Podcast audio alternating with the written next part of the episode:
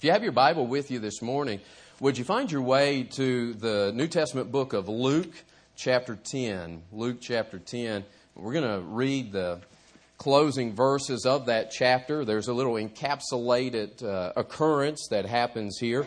And so uh, we have our context set for us in the verses that we'll be reading Luke 10 38 through 42.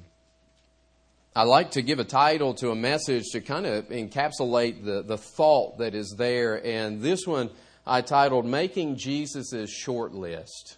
What is it that makes it onto Jesus' short list? We're going to find out in this text today. Uh, Luke 10 38.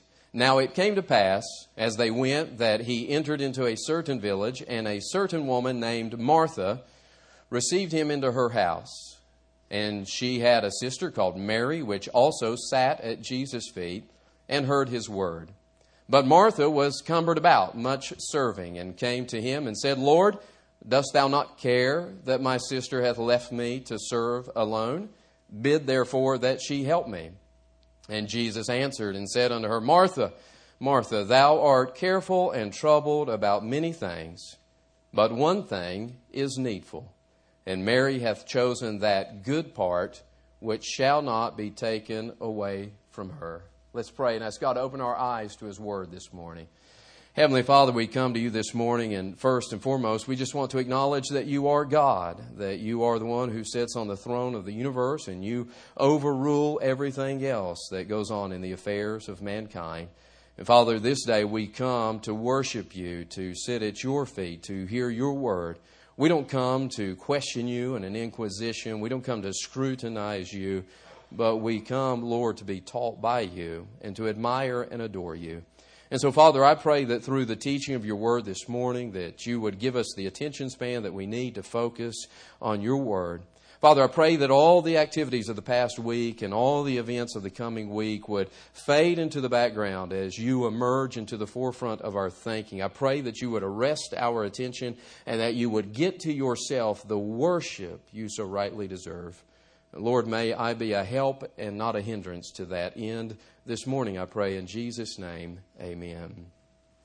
You know, we would all agree that the words that Jesus spoke while on earth are of extreme importance, will we not? I, I would, I would uh, go on to say that there is somewhat of a crescendo in the revelation of God that reaches its climactic point at the incarnation of Jesus Christ.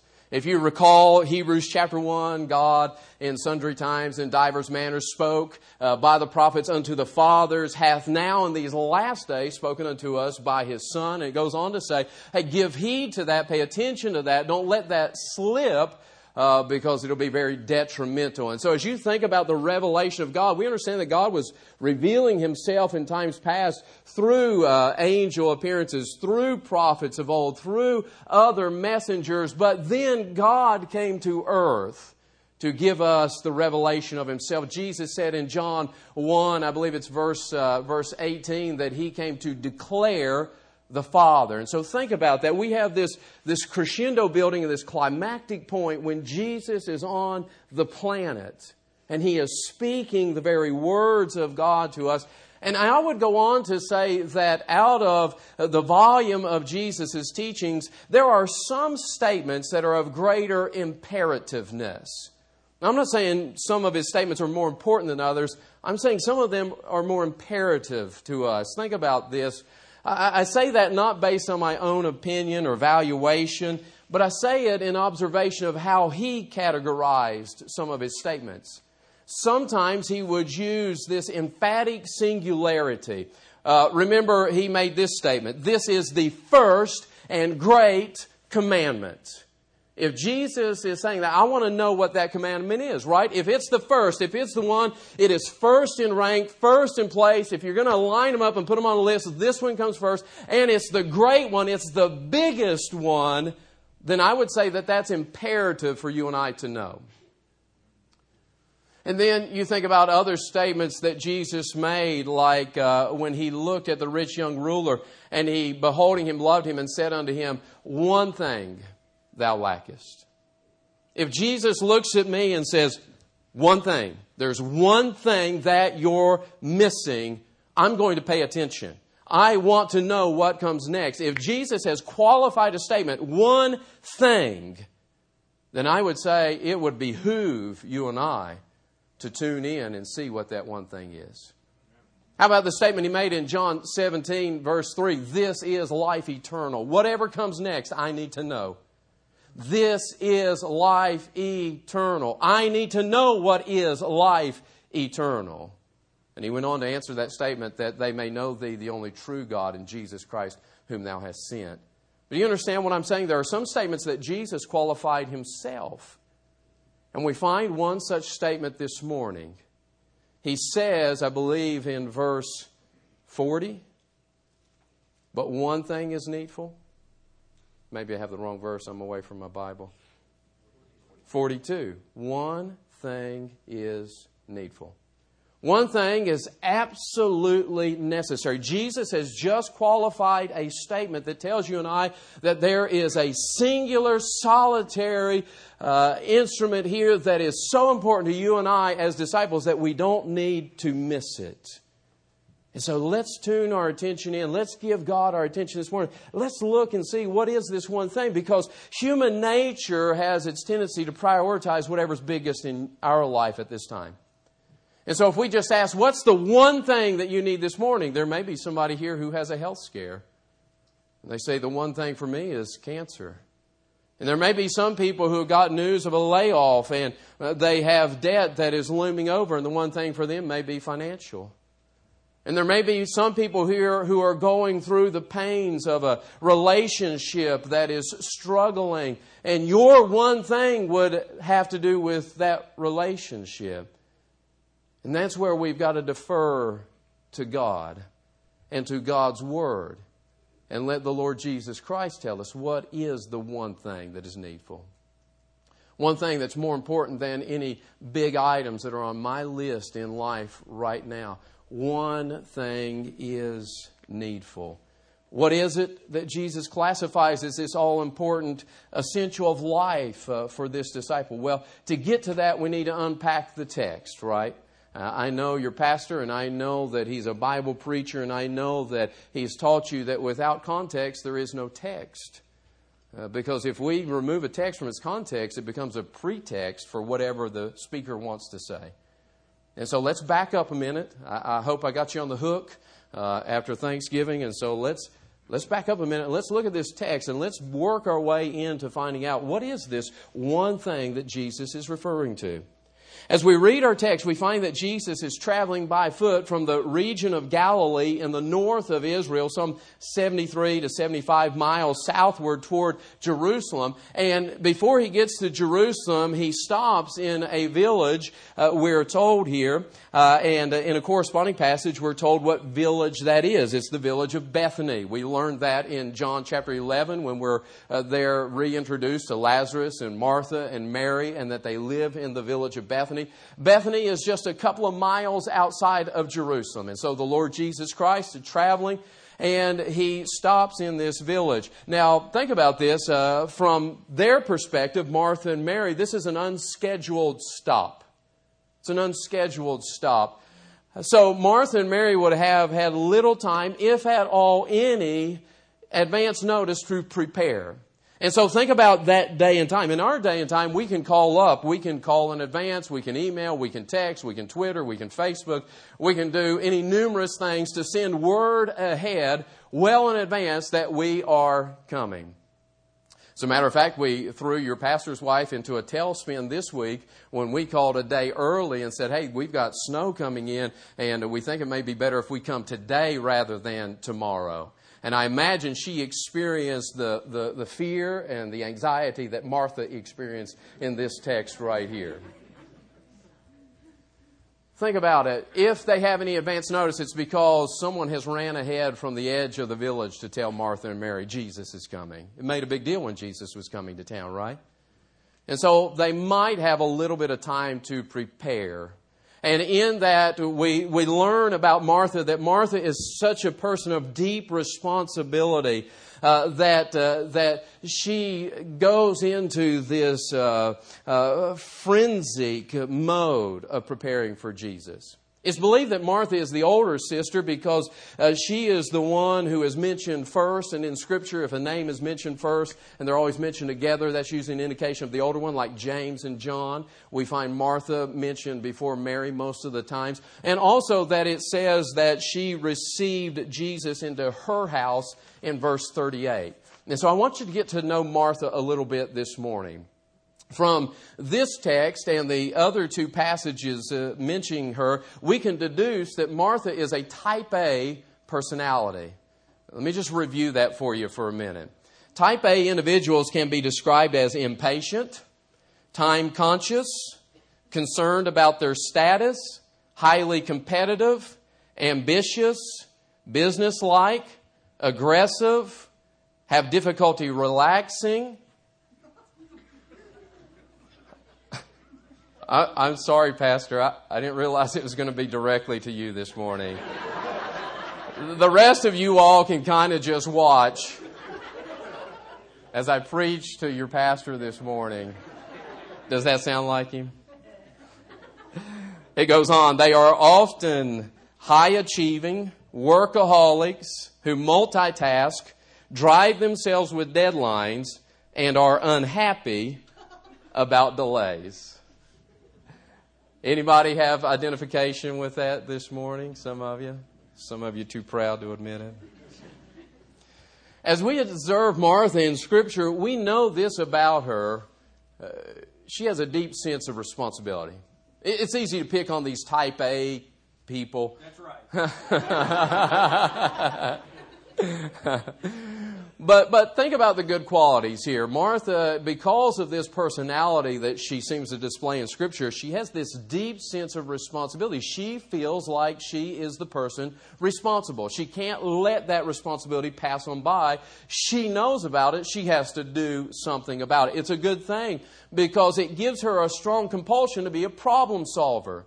Jesus is coming to town. He's been traveling. He's been out there in the wilderness, you know, and those disciples haven't taken good care of him. Jesus needs a nice place to sit, and Jesus needs a warm meal, and Jesus needs something to drink. And she's all concerned about the responsibility, and she sees the problem, and she attacks the problem, and it's evidenced by her take charge attitude.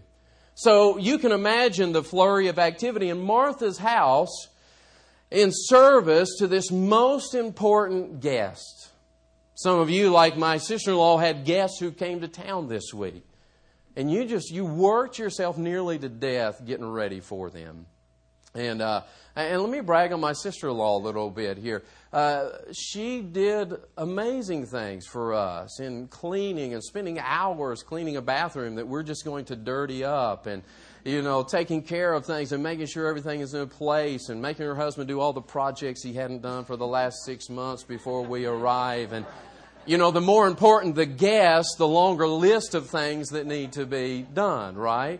And we're pretty important if you didn't know. So it was a long list of things. No, think about Martha. Put yourself in Martha's shoes. What if Jesus was coming to your house? I mean, it would be one thing if you had a week's notice or two weeks' notice. I mean, you would remodel, right? You'd probably sell your house and buy a new house, even if you couldn't pay for it, just so you could have it when Jesus got there, so he'd have a very nice place to stay. But think about that. What kind of work would you put into getting ready? And you type A's are already beginning to perspire. Just thinking about this. Jesus coming to my house? So feel Martha's pain. Jesus showed up at her door. And all of a sudden, she has a list of things a mile long, and she could employ all 12 of the disciples and anybody else who was standing around trying to get the stuff done. And she's working away fervently. She is in a flurry of activity. And I have no doubts that Martha had good intentions. But as we're going to see, her good intentions actually cause her to miss out on the best part of having Jesus in her home. I mean, I just imagine that there are ingredients flying around in that kitchen. If they have cabinet doors, they are uh, closing and opening. And, and if uh, clay pots uh, clang, they're clanging in there. I mean, just think about it. they, kept, they kept meat fresh by keeping it on the hoof And so you read in the Old Testament, somebody shows up, you had to grab a lamb and you had to cut it and you had to uh, butcher it and then you had to clean it and then you had to cook it. I mean, it was a process. It's not like you pulled it out of the freezer and defrosted it in the microwave and threw it on the stove. I mean, it was a pretty big ordeal to get this stuff done. Uh, if you're going to bake bread, a simple activity like that, you've got to build the fire. You've got to have the woods. You've got to get everything heated up and ready to go. So imagine some of you ladies trying to get ready for Jesus to come to your house at a moment's notice how consumed you would be with all of that activity with good intentions. And the way the text reads, we find that as Martha is working away furiously, she's working herself into a fury. Because all the loud noises that she's making in there, that are engineered to draw her little sister's attention, are not working. You know exactly what I'm talking about, you type A women and men. Don't want to get myself in trouble here this morning.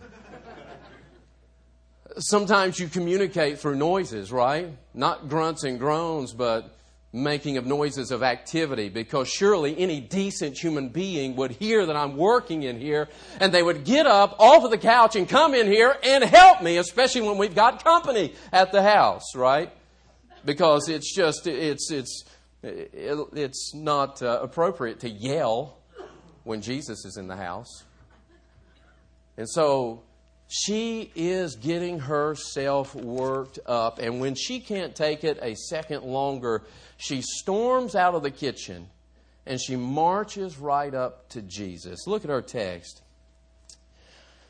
Verse number 40 But Martha was cumbered about much serving and came to him and said, Lord, very politely, she starts out, Lord. But notice what she does next. She accuses Jesus of not caring. Dost thou not care? Dost thou not care that my sister hath left me to serve alone? She frames it as a question, but make no mistake, it's an indictment. It's an indictment. Now, think about that.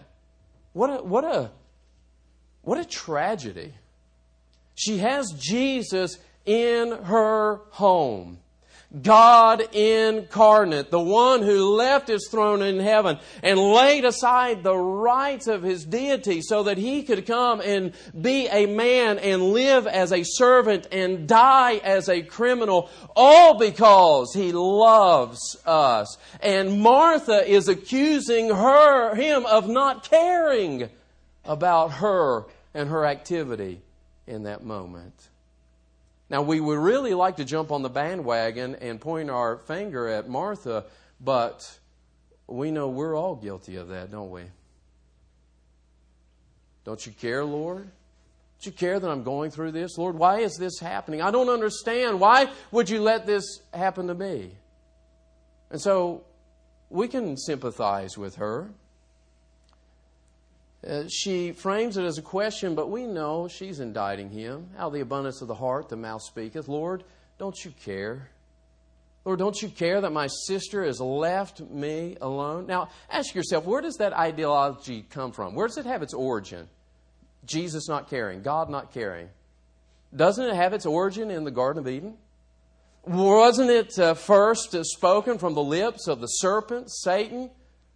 Who went to the woman and said, Hey, you know, can't you eat of the trees of, of the garden? Oh, we can eat of all the trees, but this one we can't eat or touch. Oh, that's because God knows that in the day you eat that, you'll become gods like Him. You understand? He's questioning God's care for Adam and Eve. That's where it starts. Shocking, isn't it? Because we just we just get into these patterns sometimes and we don't think about where's the origin of this. The origin of questioning God's care for us is, has its roots in Satan. He wants you to think God doesn't care about your situation right now. He wants you to think that God is indifferent to what you're going through. He wants you to feel like you're all alone in this endeavor that you're in right now and that He doesn't care that you're drowning and going beneath the surface and struggling to get air. He wants you to think that God doesn't care. And Martha played right into His ploy.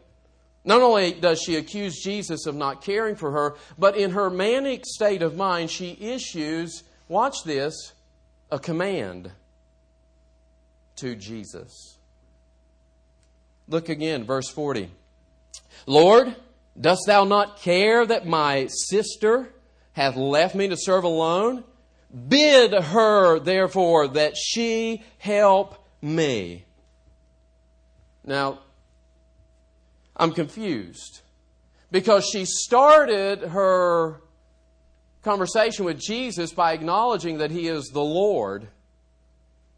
That was slave terminology. That meant that if you have a Lord, you are a servant. You have no rights of your own. You are owned by that Lord, and that Lord tells you what to do. And she is calling him Lord, but she is commanding him what to do as if he is her servant frightening thought. What's even more disturbing is that I know it's happened in my own life. Well, Lord, if you would just do this in this situation, it would work out.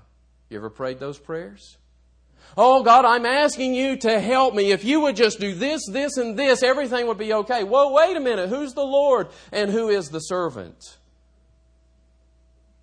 Martha is now in this dangerous position of trying to command Jesus what to do as if he doesn't know what is best. Jesus doesn't know what's best for you, Martha. You have to tell him. Jesus, you tell my sister to get in here and help me. Obviously, you don't, you haven't thought of this. Isn't it amazing? The Bible refers to itself as a mirror. And even though I'm a male living in the 21st century, I see my reflection in a female in the first century in the way that she's handling this stressful situation, the way that she's treating her Lord. But now I want you to watch this example of grace giving that's demonstrated by our Lord in his response to her. Now, think about this. If if a servant spoke to a master in that way, that master has the right to take them out. If you and I indict God, God would be fully justified in executing us on the spot. Would he not? I know God is loving and that God hasn't done that, but I'm telling you, if we're following justification, we can say, if God is God and I am treating him as if he is my servant, my slave, he has the right to execute punishment on me. He has that right, and it would be justifiable. But look at how he gives grace. Jesus answered and said unto her, Martha, Martha. You know what I hear? I hear the sweet tones of love in those words as the great physician diagnoses her problem. Martha, Martha. Martha, you are careful and troubled about many things. I don't know. I don't. I don't have the inflection. I, I, I didn't hear his voice, but knowing my Lord, seeing how this goes on, I know that he's a grace giver. And I know that He's given grace to me. And I've seen Him give grace to His other disciples. And I believe He's giving grace here to Martha. Martha, Martha, you, you're, you're, you're cumbered about many things. You're, you're careful about many things. You're troubled. Earlier in the text, it said that she was cumbered about. To be cumbered about has the idea to be dragged all around. We would say it this way I'm pulled in a hundred different ways. You ever been there? I've got this demand and that demand and this going on. I'm trying to cover this and that. And if you're a person of responsibility, you feel responsible for every one of those. And it's like juggling, trying to keep them all up in the air. And you're running from this one to that one to that just to try and keep it all together. That's what's going on in Martha's house. And Jesus says, You're careful. You're full of care. You are anxious. You are consumed with care, consumed with concern. I've been there. Ever had a health scare? And you know that God is good and God is in heaven, but you can't stop thinking about what happens if those test results show something. It's consuming, isn't it? I've been there when our church was going through major remodels, and it was like we were hemorrhaging money and there were bills that were due, and, and there was there was no, I mean, in in the plain sight of what usually comes in, there was just no way we were going to be able to cover it and do all of those things. And I remember struggling, trying to keep God in, in this position where I recognize His glory, but finding myself just consumed with care about this matter. It's life. It's what happens to us. And Jesus tells Martha, You are careful, you are troubled. That, that's such a graphic term that is used there. It, it's, it's where we get our word turbid. It, it means to stir up sediment in a water and make it cloudy. And it pictures the fact that Martha is so emotionally stirred up right now that she's clouding her own judgment. Happens, doesn't it? As logical as you may be, as analytical as you may be, those emotions, when they get stirred up, will cloud our judgment, cause us to say and do things that we never intended to say and do. And he says, You are careful and you are troubled about many things. Plural. Many things you are trying to focus on all of this stuff. Now, catch this important point. Do you realize that Martha never stopped to see what the Lord wanted from her? Do you realize that's absent in this interaction? Jesus is coming. My house needs to be ready. He needs to be fed. He needs something to drink. We need to do this. I need my sister to help me. I've got more than I can do. I'm overwhelmed. I'm struggling. I'm, I'm drowning just trying to serve Jesus. But she never stopped and asked, Jesus, what do you want? Man,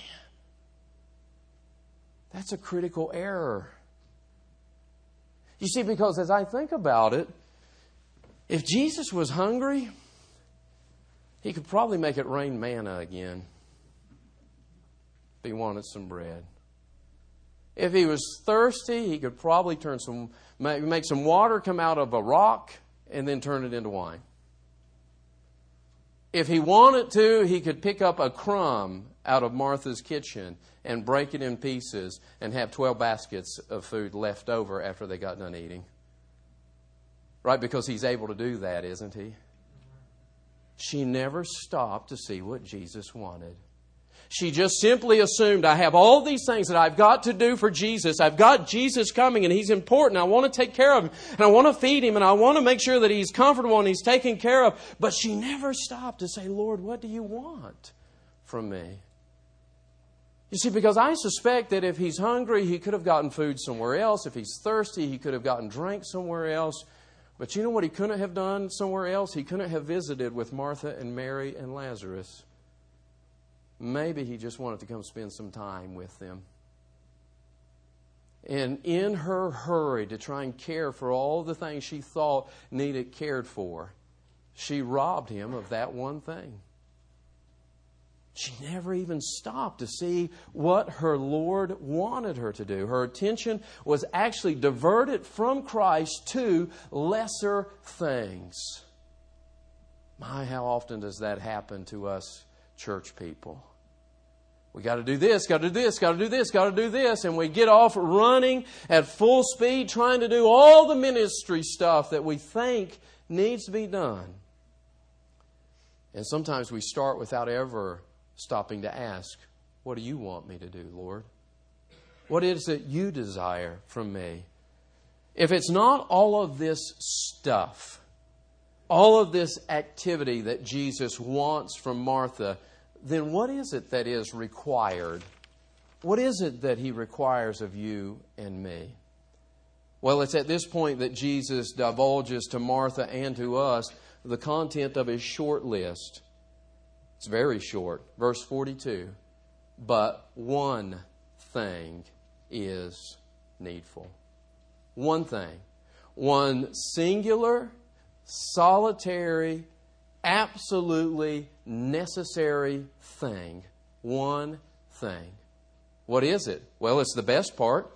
Jesus said, But one thing is needful, and Mary hath chosen that good part. It's interesting that language, good part, uh, it's intrinsically good. Part means it is uh, one among others. So there were other options on the table, but Mary chose this part, this one you and I need to understand there's always going to be options on the table of what we can do with our time, but we need to make sure that we choose the right one, the best one, the good one, the one that will amount to something and not be taken away. What is it? It's what Mary chose. Look back in the text to see what she chose. Verse 39. And she had a sister called Mary which also sat at Jesus' feet and heard his word. Can you follow along with me for a moment? Can you, if you've tuned out, can you tune back in for just a moment? Mary is mentioned specifically three times in Scripture. I want you to notice something about every time she's mentioned. She's mentioned right here, right? Verse 39. And where do we find her? She also sat at where? Jesus' feet. If you would, look with me at John chapter 11. John chapter 11. If you remember John chapter 11, the Lord Jesus and his disciples are traveling. They get word that Mary and Martha's brother Lazarus is sick. He's nigh unto death. Jesus tarries his going to them, and then they get word that Lazarus has died. And he explains to his disciples that this was engineered, this was on purpose. I did not go before he died because I'm going for a purpose after his death. When he arrives at Bethany, Martha hears about it. She comes running out and she says, If you had been here, he had not died. And honestly, from her lips, it almost sounds like a criticism. I don't know if it is or not. But Mary comes and says the exact same thing to Jesus, but it seems like it's a confession of faith. But notice this in John chapter 11, verse number 32. Then, when Mary was come where Jesus was and saw him, she fell down at his what? Feet, saying unto him, Lord, if thou hadst been here, my brother had not died. So in Luke 11, we find her at his feet listening to his word. In John 11, uh, or Luke 10, in John 11, we find her at his feet confessing her faith. Lord, I believe if you had been here, he would not have died. The third mention of her is in John chapter 12. John chapter 12, verse 1 Then Jesus, six days before the Passover, came to Bethany, where Lazarus was, which had been dead, whom he raised from the dead. There they made him a supper, and Martha served. We'd expect that. But Lazarus was one of them that sat at the table with him. Then took Mary a pound of ointment of spikenard, very costly, and anointed the what? The feet of Jesus and wiped his feet with her hair, and the house was filled with the odor of the ointment. Do you realize every time Mary is mentioned in Scripture, she's at the feet of Jesus? She's at the feet hearing His word. She's at His feet in her time of sorrow when she is in an impossible situation that she can do nothing about. She is at His feet giving a gift and making a sacrifice to Him. But every time we see this character in Scripture, Mary, she is at the feet of Jesus. What is she doing? I believe she's worshiping. She's worshiping. Now, understand, I'm, I'm drawing a conclusion And let me throw this out there to you uh, just as proof text, and, and, and you won't take time to turn there, but Matthew 28, they came and held him by the feet and worshiped him. Acts 10, Cornelius met him and fell down at his feet and worshiped him. Revelation 3 9, come and worship before thy feet. Revelation 19 10, I, and I fell down at his feet to worship him. Revelation 22 8, I fell down to worship before the feet. What we find is that the one absolutely needful, necessary thing for this disciple Mary and for all disciples is that we worship him. Now, look what I'm not saying. I'm not saying we never do anything. It's not what I'm saying at all. But I am saying that the one necessary, absolute requisite of every disciple is that they be a worshiper. Worship at his feet. Then you'll be ready to work. Let me show you this. I think this is so, so neat. And if I'm making a mess of things, your pastor will clean it up after I'm gone. It's, it's okay. We read about Mary in Luke chapter 10, verse 39. She had a sister called Mary, which also sat at Jesus' feet and did what? Do you remember? Heard his word. So Jesus, as his uh, normal routine was, was teaching he was teaching. Jesus began teaching something midway or two thirds of the way through his earthly ministry that most of his disciples missed. You start reading about it in, in the book of Mark, and he starts telling them, I've got to go, I've got to be crucified, I'm going to rise again the third day. And he mentions that to them. It's documented three or four times. And then in Mark 16, when Jesus has rose again from the dead, the disciples don't believe. Jesus upbraids them for their unbelief. Why would Jesus tear into them for not believing? Because he has told them three or four times already, I'm going to be crucified, but I'm going to rise again. They knew they could have known if they would have listened. Mary worshiped and she listened. And look at what she does. Look back, John chapter 12. Before you work, you must worship. Before you get to work for Jesus, you got to spend some time worshiping Him. You see, because you may make the critical error of Martha of doing all this activity that is not as productive as you think it is, you may miss the mark by never asking Jesus what he wants, listening to what he has said. She listened to his word back in John in Luke 10.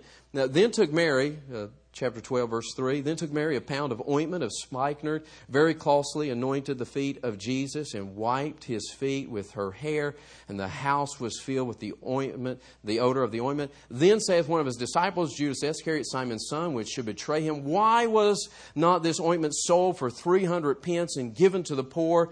This he said, not that he cared for the poor, but because he was a thief and had the bag and bare what was put therein. Then said Jesus, let her alone. Against the day of my burying hath she kept this. For the poor always ye have with you, but me ye have not always. Get the picture. Jesus is sitting at the table, and in that Middle Eastern culture, they didn't sit in chairs, they reclined on the floor or on pillows. And oftentimes, they, their chest, their face would be towards the table, their feet would be away from the table. And Mary comes in, and she comes in with this treasure.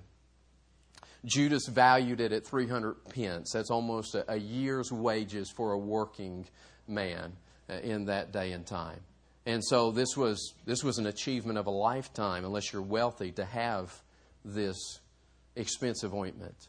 And it was used for the high privilege of anointing somebody's body when they were buried uh, as, as, sort of a, a ceremonial embalming. And she comes in and she breaks it, and watch her position. We know she's here, right? She's on her knees. But she does something that would have been absolutely shocking in that culture.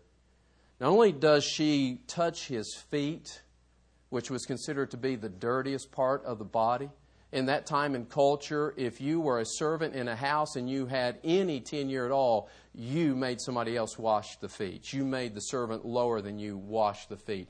that was a disgusting job that was for the lowest servant. And Mary, instead of just washing his feet with a towel, takes her hair and begins to wipe his feet with her hair. Does anybody remember what 1 Corinthians 11 says about a woman's hair? It's her glory. She gives her highest crowning glory to the feet of Jesus. It's beautiful. But why did she anoint him with this burial ointment? Jesus told us, leave her alone. Against the day of my burying, she has kept this. That idea of keeping it doesn't mean she just had it around the house. It means she was diligently preserving it. She knew that he was going to die. She had heard his word, and she was coming to worship at his feet and to use that precious spikenard to anoint his feet for the burial. How did she know to do that? I say it's because she heard his word back in Luke 10. She was at his feet. She was listening to the Lord's voice. She was sensitive to what he said. Do you understand how much goes on in the name of religion in this world today? All the activities. We could drive around this town and pop in at different religious organizations and see some of the uh, diverse means in which people worship the Lord and involve themselves in all kinds of activities. And I've seen Baptists do some crazy, weird things too in the name of Jesus. Wonder if that would change if we actually became worshipers. If we settled ourselves down at the feet of Jesus and we tuned into what he was saying. And our heart's desire was to adore him and to love him and to exalt him. You know that's what God's looking for? Jesus said, The true worshiper shall worship the Father in spirit and in truth, for the Father seeketh such to worship him. Can I ask you a question? I don't want you to answer out loud, but I do want you to answer yourself. How's your worship? No, I'm not asking how often do you attend worship services. I'm not asking did you sing the worship songs. I'm asking how's your worship? How is it? Are you at the feet of Jesus regularly? Does he still arrest your attention in such a way that you'll let some things pass on by because you're just enthralled by Him, by His love, by His beauty, by His compassion, by His depth. Oh, worship's a serious thing. Jesus told some people who thought that they were worshipers that they were worshiping in vain, simply practicing traditions of men and not following the dictates of the Scripture. I don't want vain worship. I don't want to be an ignorant worshiper, as some were described in Scripture. I want to be part of that group that Jesus identifies in John 4 true worshipers. True worshipers. How's your worship? Have you been there? Have you sat at Jesus' feet? It has everything to do with the value you place on Him. What is He worth to you? What is he worth? Can I give you a call to worship this morning? Not one that I made up, but one that God put in His Word. The psalmist said it Oh, come, let us worship and bow down. Let us kneel before the Lord our Maker, for He is God. Did you come to worship this morning? I believe you did. You showed up at a church for a worship service. But just showing up at the service doesn't mean you've worshiped. Have you worshiped? Have you bowed down at his feet? Have you looked lovingly at your Lord? Have you placed the right value on him that he is worth more than any and everything else put together? Does he still arrest your attention in that way? Or has it lost a little value? Let's pray. Heavenly Father, I thank you so much for your word. I thank you for the way that it penetrates deeply into our hearts.